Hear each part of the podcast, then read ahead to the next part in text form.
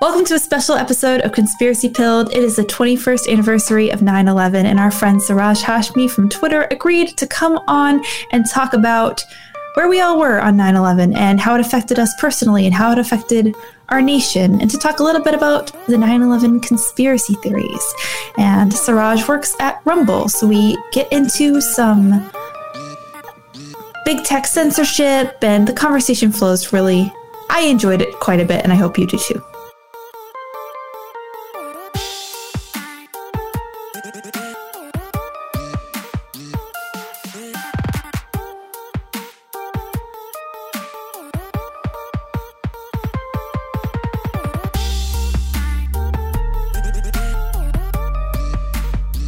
Welcome to a special episode of Conspiracy Pilled on 9 11. We are here. I am Abby Libby with my co host PJ Williams and Siraj Hashmi. Thank you for joining us.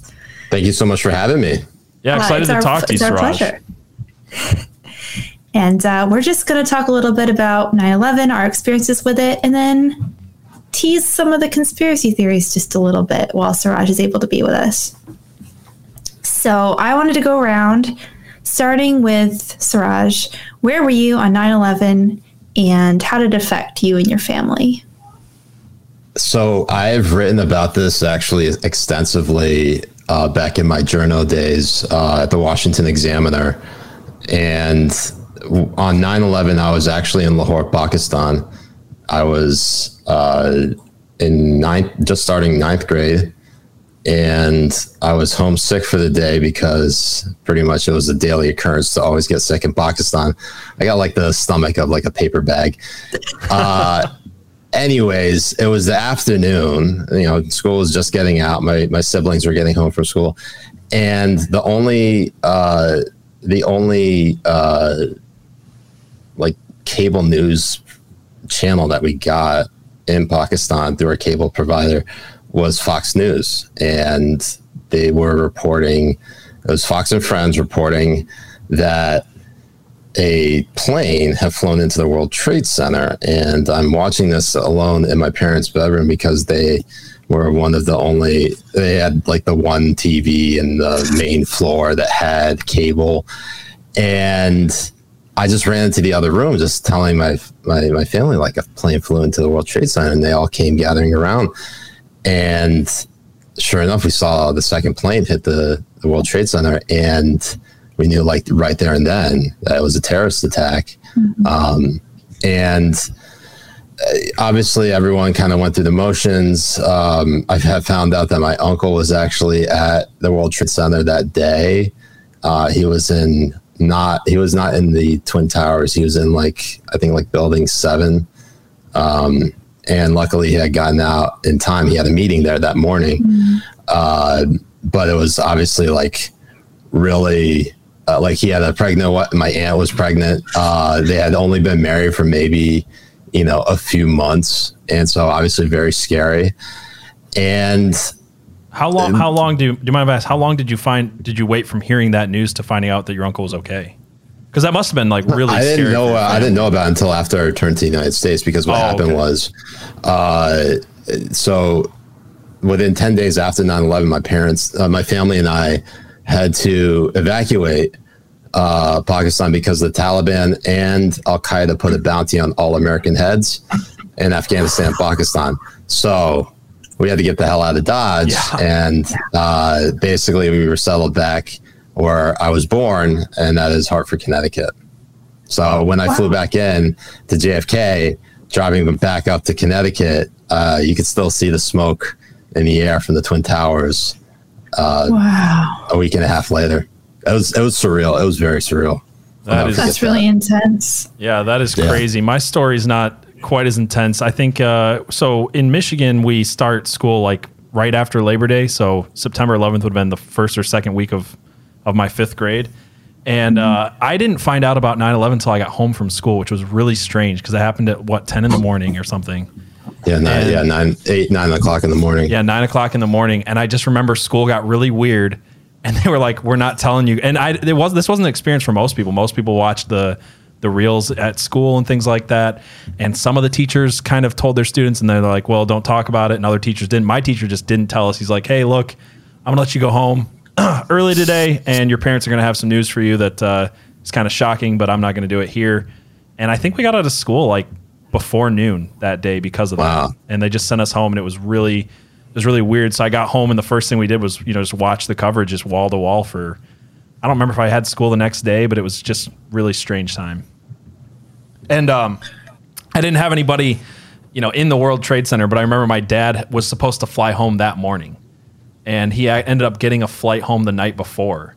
Um, I don't remember exactly where he was. Maybe he's in Pennsylvania or something. But uh, we are just all grateful that he wasn't stuck, you know, somewhere else, unable to to fly home. So it was kind of weird. Yeah, I was trying to remember who told me this. I don't know if it was. Uh, I don't know if it was one of uh, if it was my wife or uh, someone close to me, but I remember someone telling me that they had literally missed their flight from. I think it was from Virginia to L.A. or something like that, and that that plane ended up being the one that I think flew either into the Pentagon or into into uh, Shanksville or or Holy- or in New York. Yeah, it's one of those things where like, yeah, that's that's that's that's insane. There, there was Yeah. a celebrity I think that was, had that story. It was like uh, I want to say it was Tarantino for some reason. I remember there was some celebrity that was like. I, I don't know if it was. I, I, I don't That's remember the first story person that came it, to but, mind. Like, but I feel I, like I feel like there's you know you always hear one of those stories. You're like, holy shit, that like Yeah. happened. I feel like that Yeah. happened to someone that I know. yeah, that's nuts. What was your I experience, was- Abby? I was also in a third world country. Um, I don't know. Is Pakistan technically third world? It is yes. Yeah. I was in uh, West Africa in Cote d'Ivoire. My family was a missionary family. So we had been there, uh, I'm not sure how long, less than a year at that time. And uh, we didn't have TV, so we heard it over BBC radio, Oh wow. which was which was insane. I was five, and uh, it was in, it was intense. We had missionaries in the air who had just gone back to the states, who I think got stuck in an airport for like a week. It was just kind of weird stuff. I'm very fuzzy on all of it, but I know that there were some people we didn't hear from for a long time. They were fine, but it just took took a while to, for information to get back.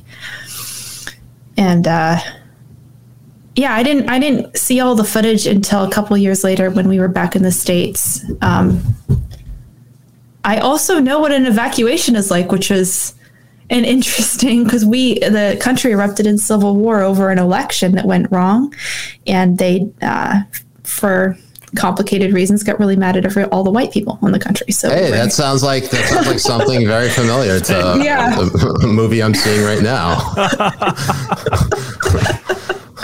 yeah so that was yeah that was my story and um, so we wanted to ask next what did you think about 9-11 at the time like at the time just getting your head around it what had happened and then the war that started immediately after and then what do you think about it now Um, Man. So 9/11 at the time, obviously it, it was a very surreal experience I think for most people. Um I wasn't so focused on my situation although I couldn't ignore it, but the fact that like it, it real, literally fo- forced my family to relocate yeah um, pretty much out of sheer, you know, safety concerns. Um, I can't really ignore, and I don't know. What's weird is that I've I have been back to Pakistan since. I went back maybe several months later for uh, a week or two around winter break, and while things were somewhat tame, there was a strict kind of like unwritten rule about how like if you are you know if you're def if you're not from pakistan you have no like um like you obviously look foreign and western and you don't you know don't speak the language. Like you don't go out at night. It's almost like it's almost like san diego or los angeles today you just don't go out at night so it's one of those things where like I think about that I'm like, man, that's it, like you don't think about how crazy it is at the time. Like 9-11 is legit crazy. And um yeah I don't know how to, you know, rack my brain around it then. I certainly don't know how to rack my brain around it now. Um, it was obviously a horrible, horrific event that um, was, uh, in many ways, very eye opening for me just when it came to just how I view the world because mm-hmm. most people didn't know. I say most Americans didn't know any Muslim in their life up mm-hmm. until that point. They didn't certainly didn't know where Afghanistan was, and then I, I had like equal parts like people asking me about Islam just because they had never met a Muslim before, and equal parts people, you know, holding me responsible for 9-11 because i'm muslim. So it's been it's been a weird experience uh, to say the least. Um, and i guess as 9-11 turns 21 it's able to buy alcohol uh, i guess it's one of those things where yeah it's like one of those things where like i always think about that south park episode where I think it's like 22 years pass and AIDS is finally funny. I feel like we're nearing that point where, you know, we're, we're near like to me, there are things that you could joke about right. With mm-hmm. 9-11 there's some things that just people will never ever ever think is funny. But like there are aspects that you could poke fun of for sure well, especially, um, I mean, the, you said it turns 21, it can buy alcohol. There's there's adults now, full full grown adults that are you know living and working jobs that were not either around when 9/11 happened or were way too young to remember. And that's that's kind of weird for me. I'm, I'm, only 31, but it's still like that was such a, you know, it's a day yeah. that nobody uh, above the age of I would say like eight eight years old is going to forget. Probably even younger than that. So mm-hmm. kind of yeah, I think that being able to joke about it probably comes from the fact that there's people that are just so disconnected from it too. Yeah, I mean, I don't know if it's just about a disconnection or if it's like a defense mechanism, yeah. but mm-hmm. obviously, like humor is one of those ways to sort of, yeah, you know, confront that, and um, because I, I think there's so many things in this life that are very depressing. Um, that you can't you have to you have to laugh to keep yourself from crying mm-hmm. so with 9-11 i don't know if i was ever like legitimately like obviously it's a terrible event and like mm-hmm. i was mm-hmm. shocked by it um but like was i like crying tears after 9-11 like n- no i was just i was shell shocked just like every other american right, I, I, didn't lose a loved one on 9-11 mm-hmm. uh sure my life was completely altered by it but it wasn't like um it wasn't, you know, I feel like it was way worse for people who actually were in New York during that time. And, you know, I was just so far removed from it, even though I, you know, still affected me just as much as a lot, probably more so than other people. And I, I guess. Yeah being kind of like in the thick of it, it's almost, I, am not going to say that it is like going to war, but sometimes people have to like adopt a dark sense of humor, yeah. whether they're in the hospital, whether they're in war zones or anything like that to sort of like get over that mental hurdle of having to like deal with it head on. Mm-hmm. Yeah, I've always, well, I mean, always kind of like dark home. sense of humor for that reason. Yeah. Sorry, you were saying Abby. I mean, you you lost your home and a lot of people lost loved ones. And I think everybody in America lost some sort of semblance of what they thought was reality. It really is one of those events that just tore a hole in the fabric of what people perceived to be reality about the United States and how safe it was, and you know, just something you could never imagine happening happening.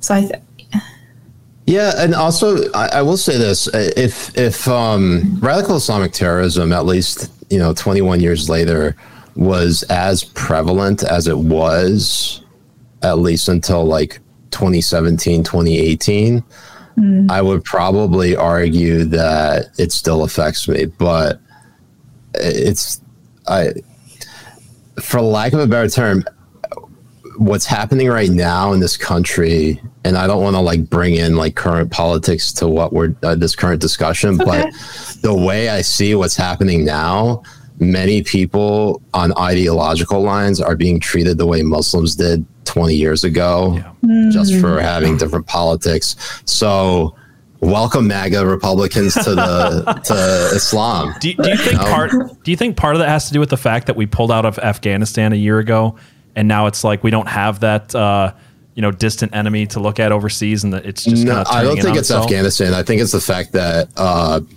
back in, I, I think it has a lot to do with President Trump defeating ISIS because ISIS was the big, Right, big yeah. bad terrorist group on the block. And you know, in 2019, when Abu Bakr al-Baghdadi was was uh, was murked, and uh, you know, it was a victory lap for the U.S.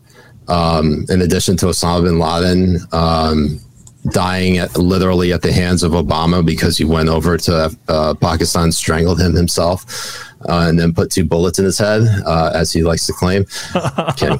Uh, I, it's just one of those things where, like, it- it's also Muslim on Muslim violence for one.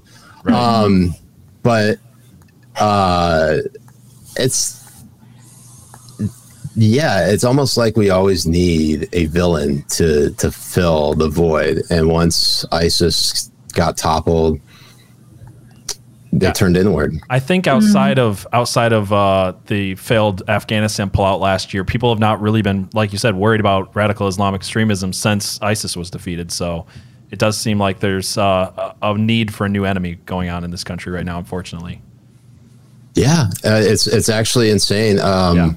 And my dad was alluding to this. Uh, he made when the last time I saw him uh, a couple months ago. Uh, I had gotten to a little a discussion with him. This was like around the time that Imran Khan, the Pakistani prime minister, had uh, basically been ousted from office. And uh, one thing that he mentioned is how in uh, Pakistani parliament, it's very similar to what you see here in the United States, where like they talk about democracy being at stake. What they say in Pakistan is that, you know, the fate of Islam is at stake. So they make it about religion. Like here, they make it very hyperbolic about democracy that like we could lose our democracy forever. Obviously, it's all bullshit, but like it's one of those things where you can't. Uh, it, it's it's it's become part of the talking point that I almost think like I- well, I've made this joke many times about there being like creeping Sharia in America. Like all the all the all of the infrastructure is there. I, Yeah. You just have to replace 100%. democracy with Islam, and it's it's here.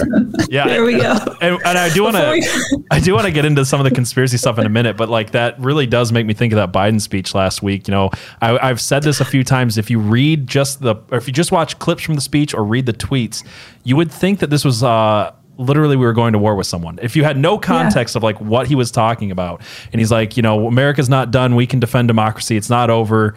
Uh, you would think that we just got attacked. You would think we were in, in 912 all over again. That's what that's what I've been Yeah. saying. One thing that's odd, odd about that speech is that it, obviously it's deliberate. It's not. It's not unintentional. The the the the the purpose of the speech, the the optics of the speech, all of that is by design. I think people need to to you know remember that. What's also interesting about it is that before Biden made that speech, there was tons of discussion about him being sort of like this decrepit old man, going senile, has dementia, you know, weak, not, you know, he's being controlled by, you know, other forces. Like he's, you know, mm-hmm. at the hands of a puppet master. And this particular moment was a time for him to sort of save face. It was mm-hmm. designed to make him look like a strong man because he was trying he's at least getting his critics off of the off of the platform that he is a decrepit old man and he has no fight in him. Now they're accusing him of basically being an authoritarian Hitler. Right. Yeah. And it's just kind of an interesting paradigm shift that you're mm-hmm. seeing. Yeah, it's it, there's a definitely uh, what was it hashtag pedo Hitler's been trending on Twitter. So, Yeah. the best hashtag I've ever seen. yeah, he's like I, I feel like I have two options here. I can either be a geriatric old fool, or I can just be you know Hitler 2.0. And uh, I guess the I guess the second one was more appealing to him. But And as much as I hate to make those comparisons to Hitler, like I, I mean, I wasn't making them. I think you can look at it as you know, Democrats are truly trying to be authoritarians because mm-hmm. they view that anything that is opposed to them is a threat to democracy. So mm-hmm. if they really had a choice, they would lock anyone who doesn't agree with them up if they really wanted to, or just strip them of their rights. Right. Yeah. yeah. I mean, Karine Jean Pierre did say that if you're not part of the majority, you're an extremist. So that's that's a pretty harsh line. Fifty-one to forty-nine percent make you know forty-nine percent of the country could be extremists. But speaking of wild conspiracy theories that are yeah. totally not not yeah. true, I wanted to ask Siraj, have you dug into any of the 9/11 conspiracies, and if so, what do you think of them?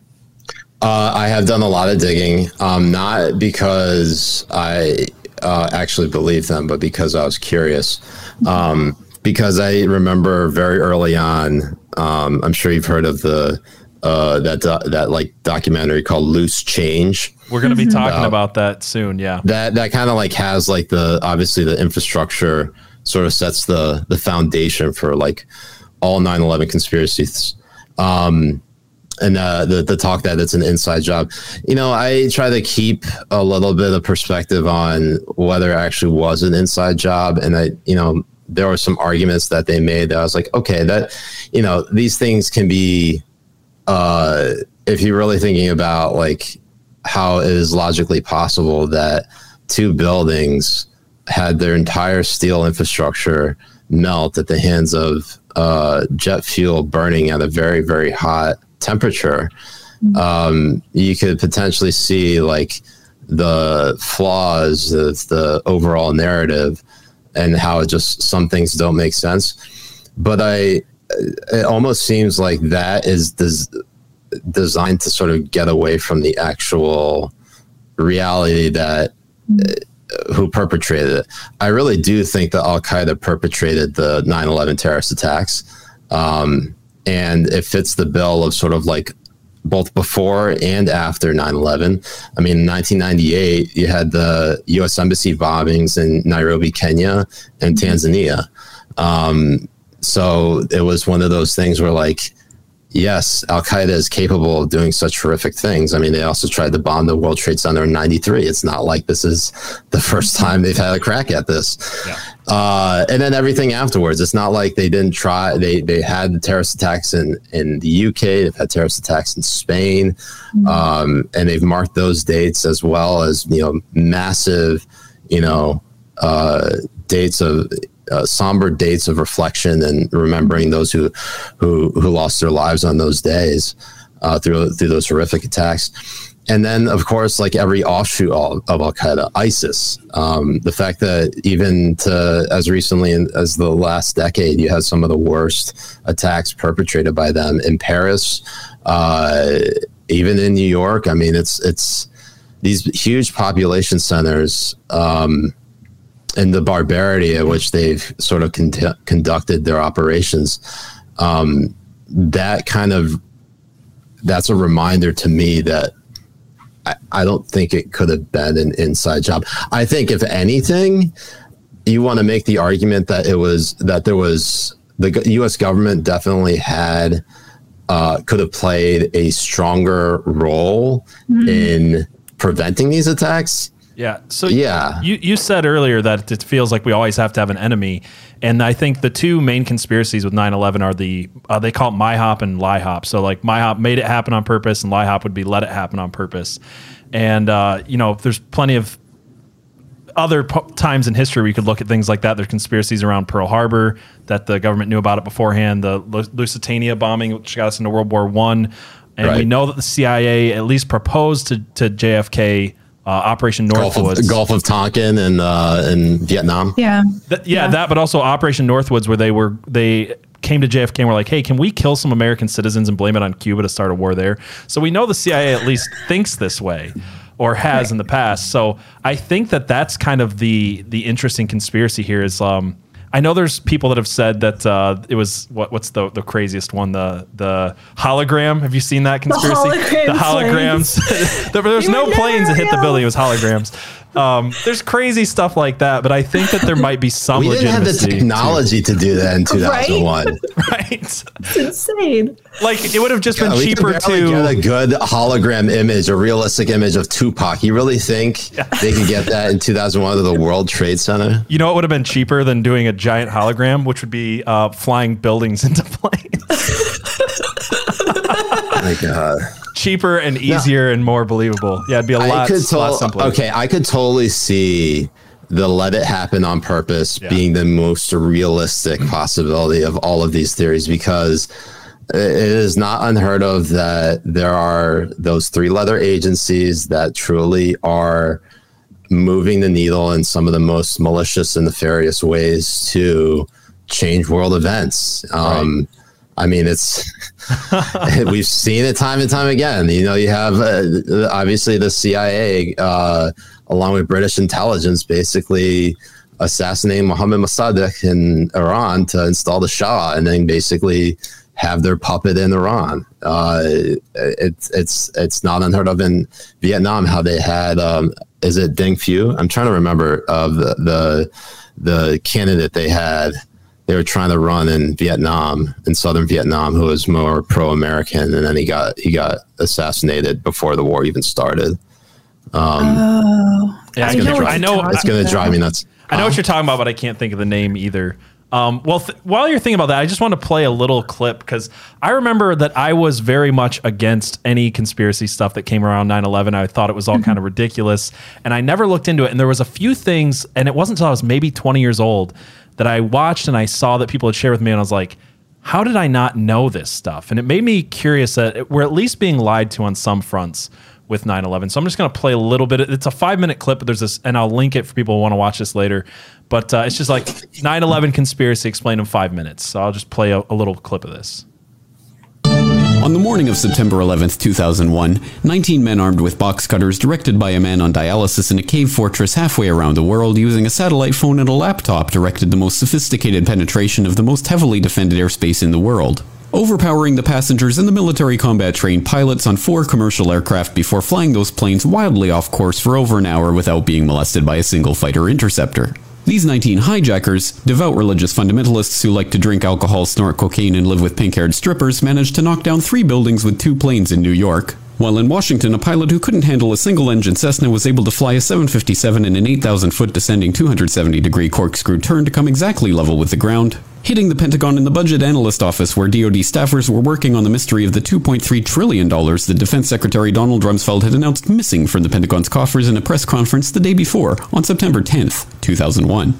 Luckily, the news anchors knew who did it within minutes, Osama bin Laden. the pundits knew within hours, of Osama bin Laden. the administration knew within the day, terrorists who committed these acts. So I'm, I don't have to play the whole thing, but it was that there was that little thing in there, and some of that I we could easily refute. Um, and I won't get into all of it because they do a lot of fast talking there. But the one that really threw me is that I think I was 20 years old before I realized that World Trade Center 7 went down. It was just like one of those things. It's like I just you see the memorial year after year. You see the the two towers. You know, Tower One, Tower Two. It's on all the shirts and all the coins and in all the songs and music and news reels every year.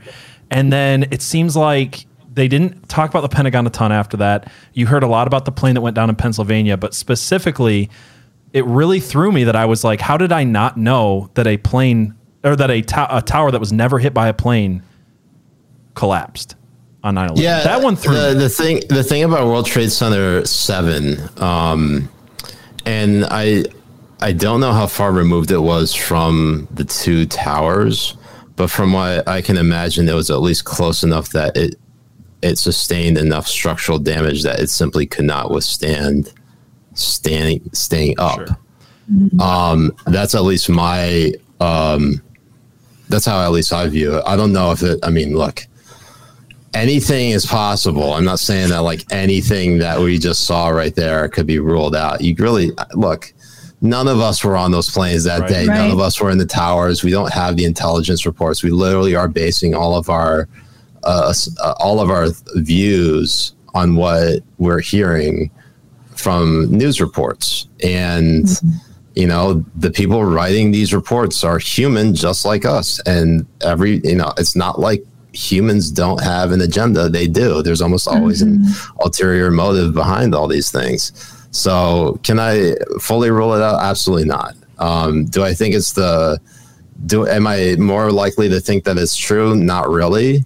I have to be uh, there has to be far more convincing evidence than just you know several things that don't make sense. There's a lot of things in this world that just don't make sense. You know, even just life itself, Yeah, it doesn't right. make sense. A- Okay? Abby kind of Abby kind of brought this up to me the other day when we were talking about this. Um, one, one of the things I find interesting about 9/11 is that no matter what you believe, you do believe in a conspiracy. Like that's the thing about it. You either believe that the Saudi Arabian government, you know, worked with Al Qaeda to bring down the towers, or you believe that there was uh, det charges set inside of these towers, or one thing or the other.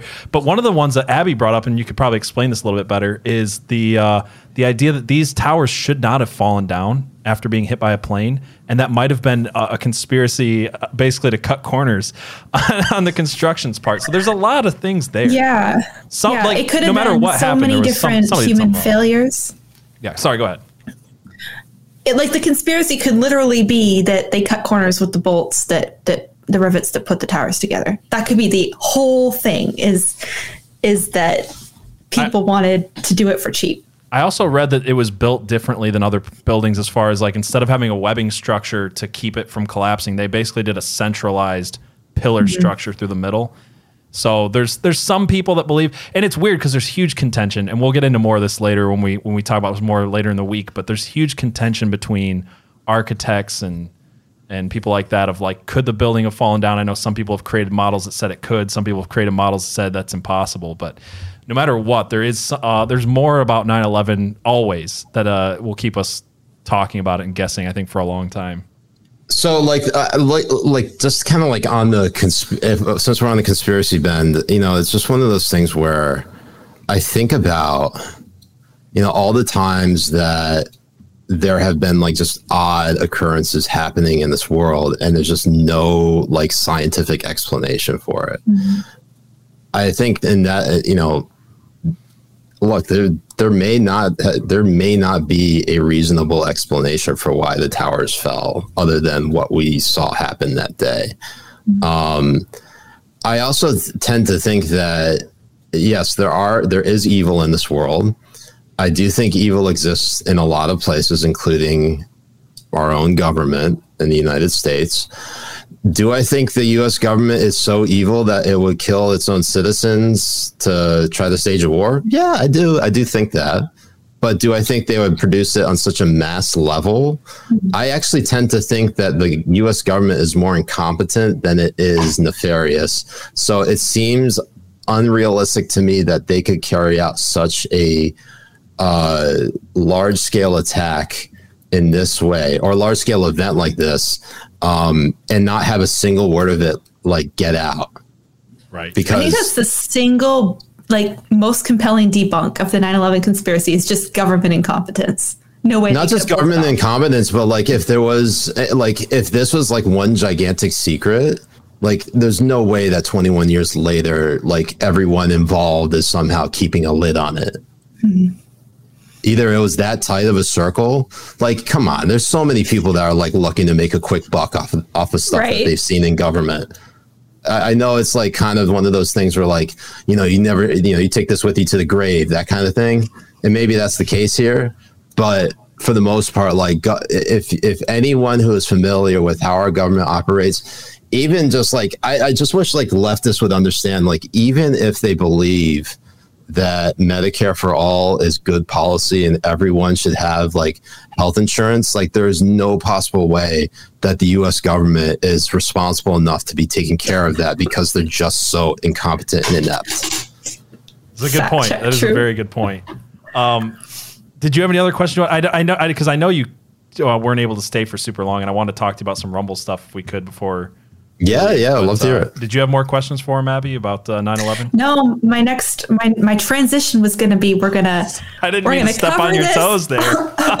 on our channel. We're going to cover Loose Change, specifically the documentary, because there's so much to the conspiracy theory. So we just wanted to hone in uh, for this episode on the Loose Change documentary that started everything. And one of the places our channel streams is Rumble. And Siraj works at Rumble. Look at that. I'm so good at transitions. when I don't screw them up, you're great at it. Yeah. What do you do at Rumble? Uh, so I'm the, I'm the head of creator partnerships officially at Rumble. So I've been uh, there since February, uh, trying to build up the creator program um, and bring creators on board and just get them familiar with the platform. Awesome. Yeah. So one of the things um, we're we're recording this before we actually start the show, but one of the things that we plan on doing our show is we stream this out to a lot of different places. But uh, because of censorship and things like that, because we're all fans of Rumble, um, when we finish the main part of the show each week, we're going to go to a Rumble only segment and talk with the audience that can write in, and we'll we'll cover more conspiracies and kind of dive deeper with with people that want to come over there. Uh, YouTube, we're never sure what we can say on YouTube, so uh, it'd be nice to build an actual platform uh, somewhere where we're not like every week gonna worry about losing it. Conspiracy stuff, particularly, used to be okay on YouTube, and now it's like you just never Yeah. know. Yeah, Yeah, the original place where I saw loose change was on YouTube. it's not there anymore. Yeah, it's completely gone. I found it. It's it's on some random channel somewhere with like eight thousand followers. you did find it though. I couldn't did find, find it. it, yeah. You know what's funny? Even Amazon took loose change off uh, unless you're in another Yeah. country. So if you're an American and you want to watch an American documentary, you have to like VPN it out to like Australia or something. Oh my god. Yeah. Uh, so one thing uh, you know, and this is kind of like the nice tie-in here about Rumble and kind of like where we stand, and the fact that you're focusing on conspiracies, like everything that we've seen, at least in the last couple of years with COVID, and soon enough, probably with the election in 2020, a lot of this stuff is coming true, and like they're mm-hmm. like like the the pushback against this stuff, even the idea of suggesting it, is so fierce that it's starting to get a lot of people to think, all right, why are they pushing back so hard against these ideas? All they have to do is just not pay attention. And instead, they're giving it even more attention and basically uh, providing oxygen to that fire and letting it even it turn into a basically a wildfire where uh, you know, it could have been just a dumb idea. Now that you got half the popu- half the country believing something happened, when the other half doesn't believe that you know it happened at all.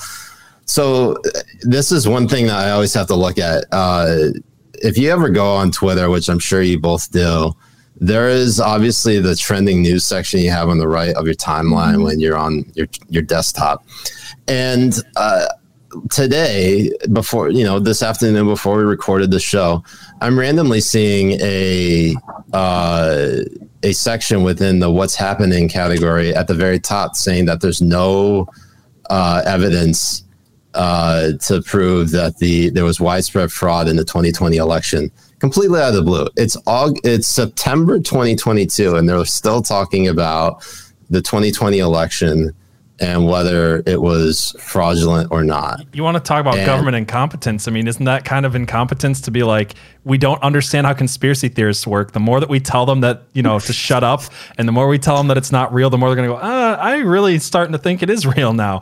Like, Like, if you were quiet time about it, I probably would have forgot. Yeah. Yeah, it's insane. It, to me, it's insane because, uh, like, look, 2016, there was RussiaGate. There was the the conspiracy that Trump worked in coordination with the Kremlin to literally steal a U.S. presidential election, and there are many liberals who still won't let go of it. I like to kind of focus on I mean, one thing I do at Rumble, and one thing I, the reason why I'm so passionate about what I do right now is I think it's very important to can maintain that free and open internet. Like, I don't care what your views are, you know, that Voltaire quote, uh, I may not agree with what you say, but I'll defend your de- defend to the death your right to say it. I think it's an, incredibly imperative for a platform to actually remain neutral. And the beautiful thing at Rumble is that we bring on people from the left, right, and center. It doesn't matter. Like people would only call us right wing because we platform people who are canceled by the the, the corporate media, by the the mainstream, and they just so happen to be people on the right wing. Uh, so they think that we're just like condoning all of that. They called us a Russian propaganda uh, like enabler simply because uh, during the Russian invasion of Ukraine, the initial phases of it, when YouTube banned RT, Rumble didn't do anything. We literally, we didn't even like talk to them. We didn't promote them or anything. We just didn't remove their channel. Right. Yeah. that you have us remove a channel that undo, that undoes the entire mission of what Rumble mm-hmm. is supposed to be about. Yeah. So, it, what what I'm seeing happen right now is we live in a we, it's not just a nanny state; it's a nanny world. Like the corporate uh, global corporations have taken on the position of basically being uh, all of our nannies, and they don't think we know what's right from wrong, and they are trying to spoon feed us into thinking one way or another. And if we don't think it in that way, that they deem to be sanctioned or you know great you're deemed an enemy of the state you're you're deplatformed depersoned uh, you lose your voice and basically in this day and age uh, the main voice that all people have, no matter how big or small you are, is digitally on social media. That's like the biggest mm-hmm. like outlet that uh, most people. I mean, look, uh, without social media, you would never invite me on. No one knows who the hell I am. I it was only through social media. Yeah. Yeah. it was only through social media that people were like paying attention to anything I had to say. And literally, like, I'm not saying anything. I'm just pointing out the ridiculousness of things. So it's it, you know, you could, I could say that like Twitter means nothing to me. And, uh, you know, Rumble or Facebook or any of these social media platforms mean nothing to me. But in reality, they mean a great deal to me and to many other people. And that's why it's so important that they, that they maintain their status as being neutral uh, as opposed to being arbiters of what is, you know, considered acceptable versus unacceptable forms of speech. Right. I mean, especially with COVID, we were pushed into staying in our homes and the only way to speak the the the digital town square did become things like Twitter and YouTube and stuff like that. Um, so it was it wasn't just like oh you can go outside of this place and have have speech. That's where the political speech happens. That's where all of us share and get ideas. Um, and further to your point, like as far as the the Ukraine stuff. Um, it is funny to me, like the more, more and more and more, it seems like uh, they shut up ideas that we find out six months later were entirely true. You know, the, the, Ukraine stuff, we did have the the labs that weren't real, and then it's like, well, they are real, but uh, we're not going to talk about it. And it's insane. Like it's crazy, honestly, yeah. like as soon as they start pushing back on something like that viciously or that with that much intensity, then it's almost like, all right, so you're basically telling me it's true yeah. without telling me it's true. Yeah, it's That's a pretty basically where we had it now. If That's I was a are. betting man, I would I would almost always take that bet. If they're pushing back yeah. on something on the mainstream uh, media and the mainstream uh, social networks, it's probably true. Yeah. Which is what has gotten me a little deeper into the 9-11 thing because i start to see articles like by the way you guys these conspiracies are super evil and you should never believe them yeah i mean like look I, I think there's and i'm I've thought about this a lot too. Like, what is it? I think I think when like death is involved, you can yeah. probably make the case that like things that were you know may or may not be conspiracy theories. You know whether it's appropriate to discuss, like Sandy Hook, like just oh, the yeah. fact that like yeah. Alex Jones got the, the the backlash that he did over mm-hmm. Sandy Hook. Um, you know, maybe I, I don't know if I could say if any of it was justified. I don't. I don't know anything. I, I can't state with full confidence that anything that happened there did. I can just only base off of it, off of like what news reports are telling me.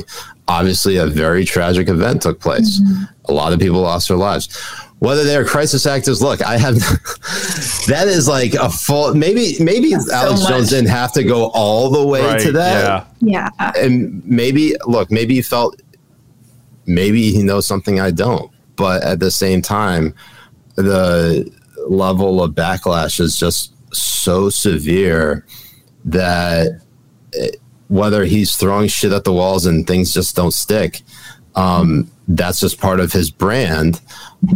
I like it's just to, to me it almost seems like this was part of the it was part of the overall strategy to start controlling people's speech online because no matter even if it was justified to go after Alex Jones that hard mm-hmm. it basically created the precedent that all right since Alex Jones did it now we can get any we can get everyone else we, we've both talked yeah. about this extensively with Alex Jones. It was in 2018 they deplatformed him, and there was people who didn't want to speak up on his behalf because, yeah, look, it is kind of gross when you're talking about dead children maybe not existing at all, and then there's families that were affected by that, and it was hurt.